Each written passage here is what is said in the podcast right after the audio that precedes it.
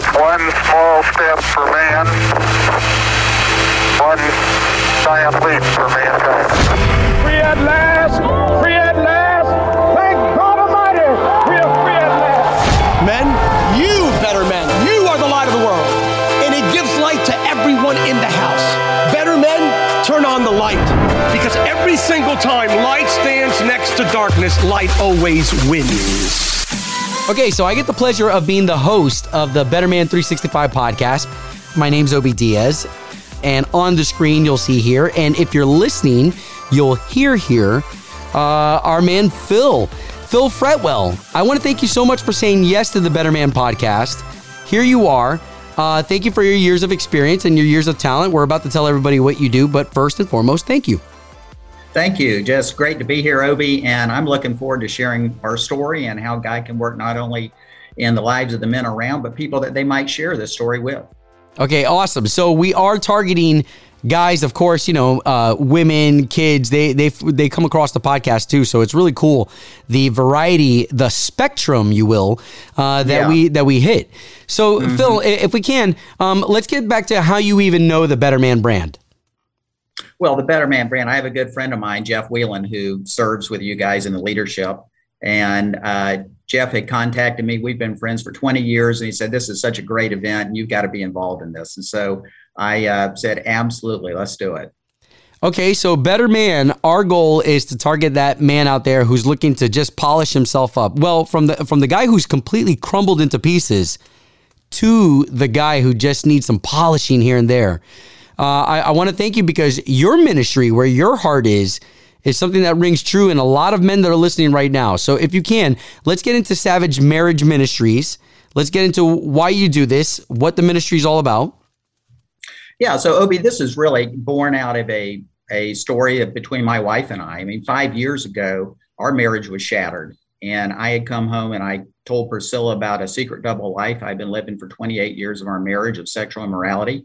And as you can imagine, it crushed her, but it pushed her to also to a place of crisis that she had to go back in and examine her life. If she was here with us today, which sometimes she's with me, uh, she would tell you that she was dealing with her own set of issues, not my issues, but her own set of issues. And God took us to a place of brokenness and contriteness and really resurrected our marriage. And so we use our story to share it just openly and transparently to give people permission to share their story. And we have found that when we're open and vulnerable, other people come forward and they share their stories. And, and what we've seen, Obi, is, you know, when the Apostle Paul said, I gladly declare my weaknesses so that the power of God might rest on me, we've seen and experienced that, and it's been amazing. And so we're just so happy to be here and to be able to share a little bit about it today. How interesting. You know, like w- the way that you just said that, it- to me I almost equate it as when you when you when you're honest and open about it, that's almost the key to unlocking getting over it. It is, but you know, we push a little further even. So we use an acronym in our ministry called HOT, and it's honest, open, and transparent. And so, you know, people are honest when they're just truthful in their response, although they may be like a lawyer parsing the words. An open person will tell you the right question to ask when you didn't ask the right question. But a transparent person is going to tell you things that you didn't even ask about, but they know you need to know about. So, what we do is we say, listen, we need to be hot to be healed. And it's the honesty and openness and transparency that really allows us to confess and experience the healing from God. Well, and thank you, Phil, for being so open about this because between you and your your wife, this could easily be one of those stories that uh, for us men, we try to bury. You know, we bury Yes. that. Let, let's forget about it. The past is the past. It happened. It is what it is. Let's move forward. Yeah. You guys, again, like I said, because of your honesty, because of your openness and transparency, you guys have unlocked this ability that now others step forward because they're like, if that couple can do it, and look at the way that they're doing it. Um, I think that's so beautiful. So thank you again. Yeah, and I will tell you, Obi, we didn't always get it like this. Uh, Ten years into our marriage, my wife found out I'd been looking at porn, and she was devastated. But we decided we would bury it and keep it all secret and just try to work with it, which is what so many people did do. But 18 years later, she found out it had not only been porn, but it had also been massage parlors and just betrayal. And so it took us to an entirely different level. And we decided we would start telling not each, not only each other but also our family and our kids. So we went very quickly to our kids, our extended family, sharing our story, and that's what took us to a really a different level of brokenness in our marriage. You know, it's interesting because we are not the type of people to want to share our, our deepest, darkest. You know that that's yeah. something that uh, you know, even with my small group uh, and even with the guys that I that I hold closest to me, sure, I'll share my darkness with them. But man, there's certain corners that I don't even want them exploring. That that's exactly right. And what we found is the the groups that I had been involved in, it was almost an enablement to me that I was able to share with them and let off a little bit of pressure and not share with my wife. And my wife has more at stake in my healing than anybody else in the entire world. And she's the one that I'm supposed to be one with, not all these buddies around the table. And that was offensive to her. And so today, she and I are in a relationship of battle partners, really coming to each other's aid, trying to help us through these things that just plague our absolutely plague our lives. Okay, I want to bring a couple scenarios to the table just because, I mean, I too am married. Uh, I have received some beautiful advice in the past from some of my bros who mm-hmm. told me, you know, you and your wife, you guys are so strong together, uh, but you, why, why are you always at, at odds? It's almost like we're fighting each other. And we should be united because, like Batman and Superman. So, the both of them, they don't necessarily like each other all the time, but when they unite, man, they're unstoppable. Yeah. And that, uh, that is true. And so, what is it that you see for the most part from the man's standpoint when, when he comes into one of your meetings? Is is he open? Is he closed? Does he feel like he's the problem? No, it depends on where they're at. I mean, sometimes whenever men and women come into our marriage, a man will be there almost reluctantly. The wife has found out something. The man typically is dealing with a lot of shame a lot of shame in their life and they're not transparent and open. But when we go through and start explaining that the openness makes the shame look smaller, that's whenever they start understanding. Because it's amazing, Obi. If Obi, if you think about things in your life, and I think about things in my life, I had to go to my wife and share with her things that had happened to me. The the immorality wasn't the hardest thing to share with her. It really wasn't. It was things that happened in my childhood things that I had buried. It was on my take it to the grave list that nobody would ever know. Wow, take it to the grave list. Wow. It was. And and, and Obi, here's the crazy thing. When I was willing to share what was on my take it to the grave list, she shared what was on her take it to the grave list. And you know what we found out? Our three things on our take it to the grave list were all the same. Whoa. Now, can you believe that? Well, and I can imagine for a married couple that probably unifies you, right? You're probably like, wow, look at this.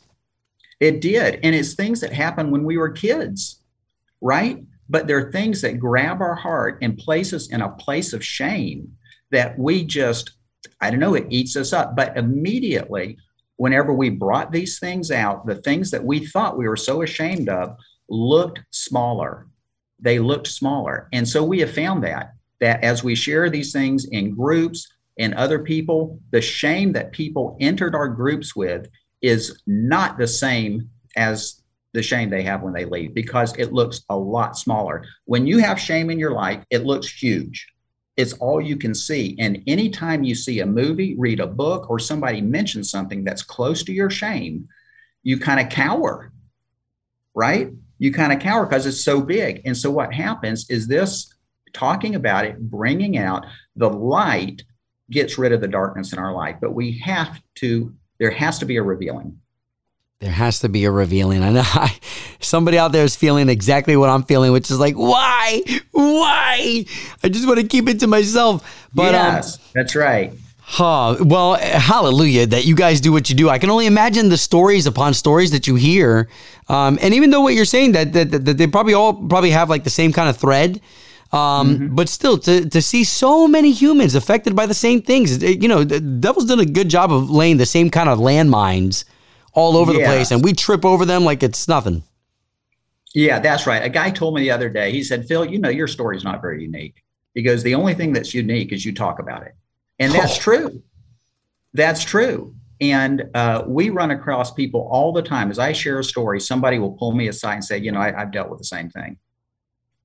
But you know, how do you get to a place where you can share it? Is because when you share it, you start receiving, you know, in James, James 5, I think it's 5 2 says, if we confess our sins, uh, well, no, that's not it. It says, uh, confess your sins one another so that you'll be healed. Right? It's not forgiven, it's healed. There are a lot of people that have been forgiven of their sin, but not healed. And see, that's what we're dealing with here. We are dealing with healing of these things in our life that have stolen our relationships, stolen our intimacy in marriage. And God wants us to be intimate with one another to reflect the same intimacy that we're able to have with Him. It's wow. an amazing picture. Wow, and um, you know, it's it's meant to work. I was just thinking of, you know, the person who's listening right now who says, you know, my wife and I listen, we're we're fine. You know, she cooks dinner, she knows her place, I know my place, I bring home the bacon. We're we're we're fine. Um, but what I love about the way that you're you're talking about it is that it's so much more rich than that. And if and if you as a guy who's listening right now, you got to be able to dig deep and say, okay, where where can I make some extra efforts?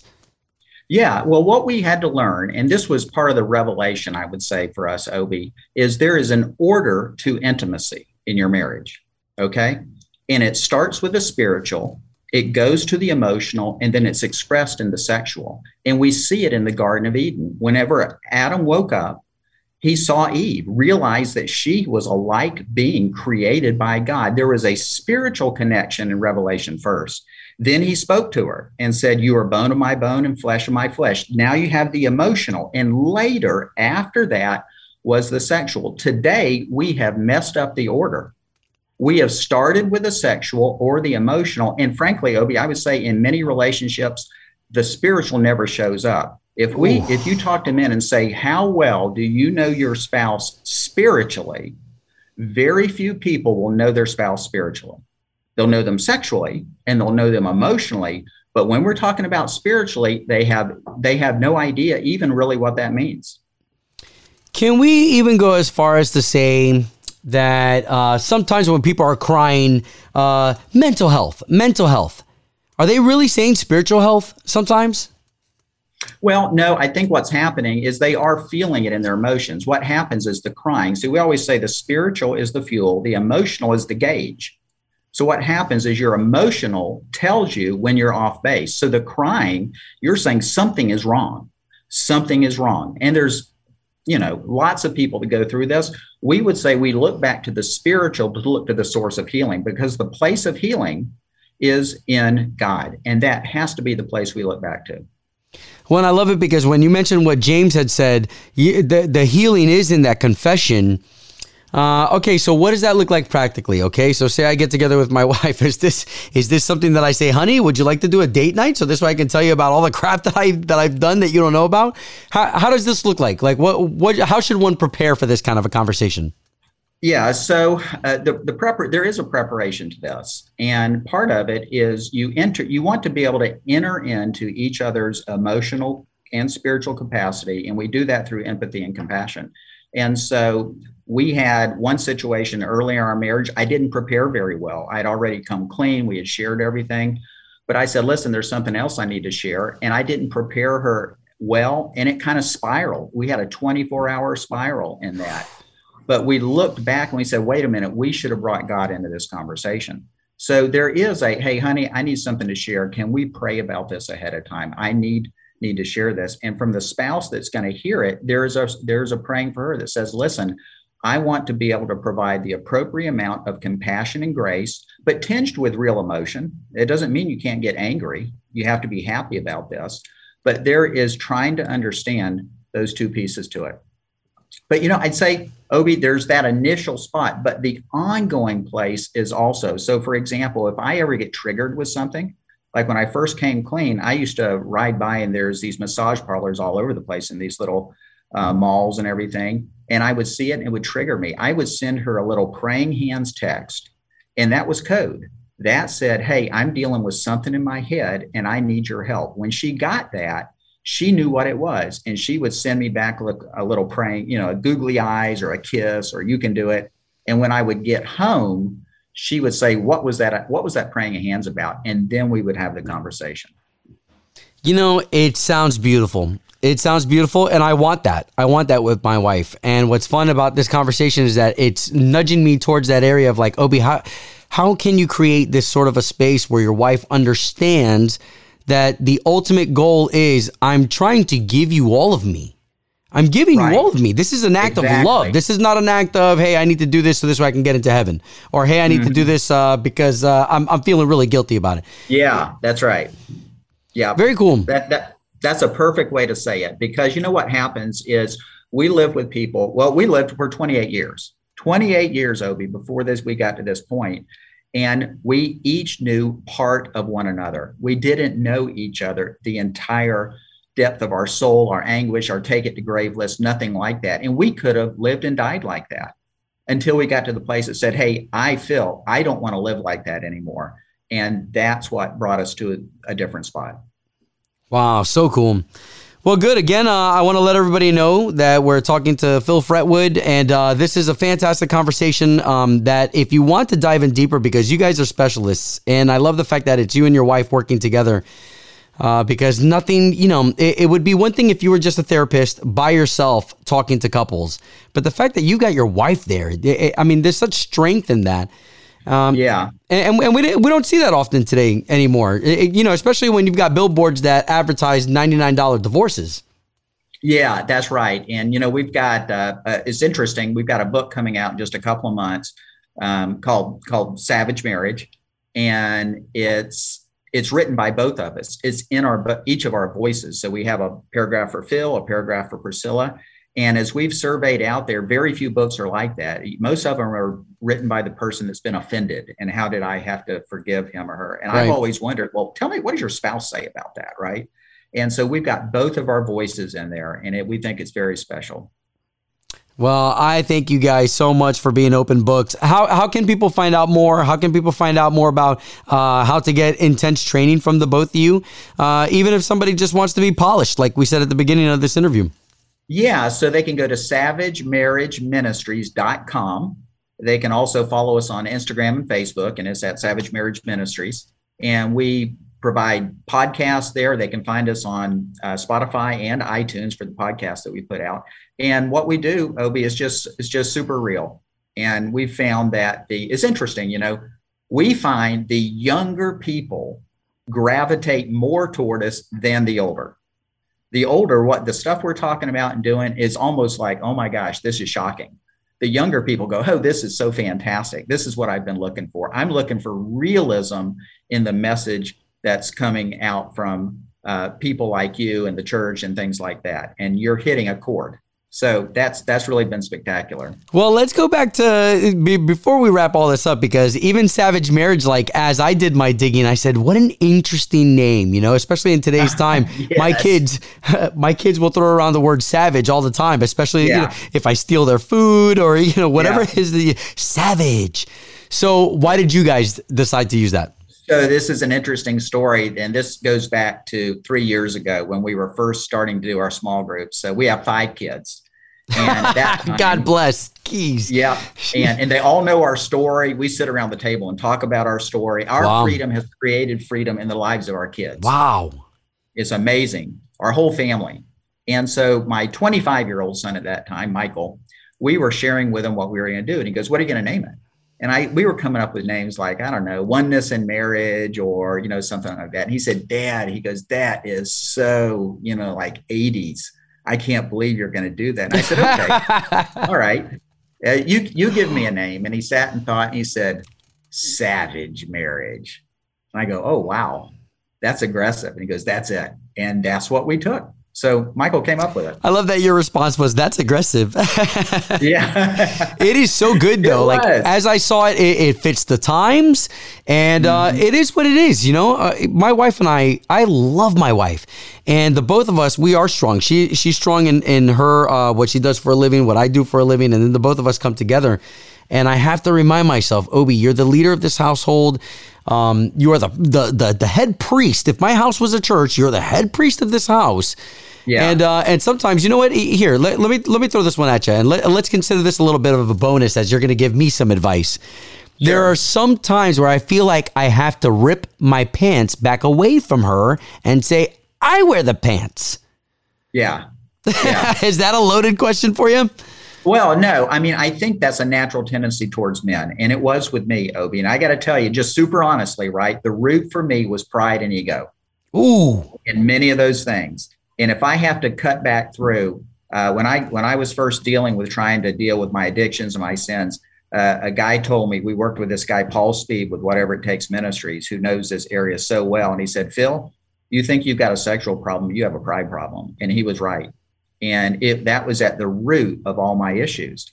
And so i did find things like what you described obi manifesting in our family. I mean in in the previous 28 years my my kids probably thought i was a dictator oppressor you know? Wow. And and i thought that was terrific. I, I kind of rose to the occasion. Yes i am a dictator oppressor you know?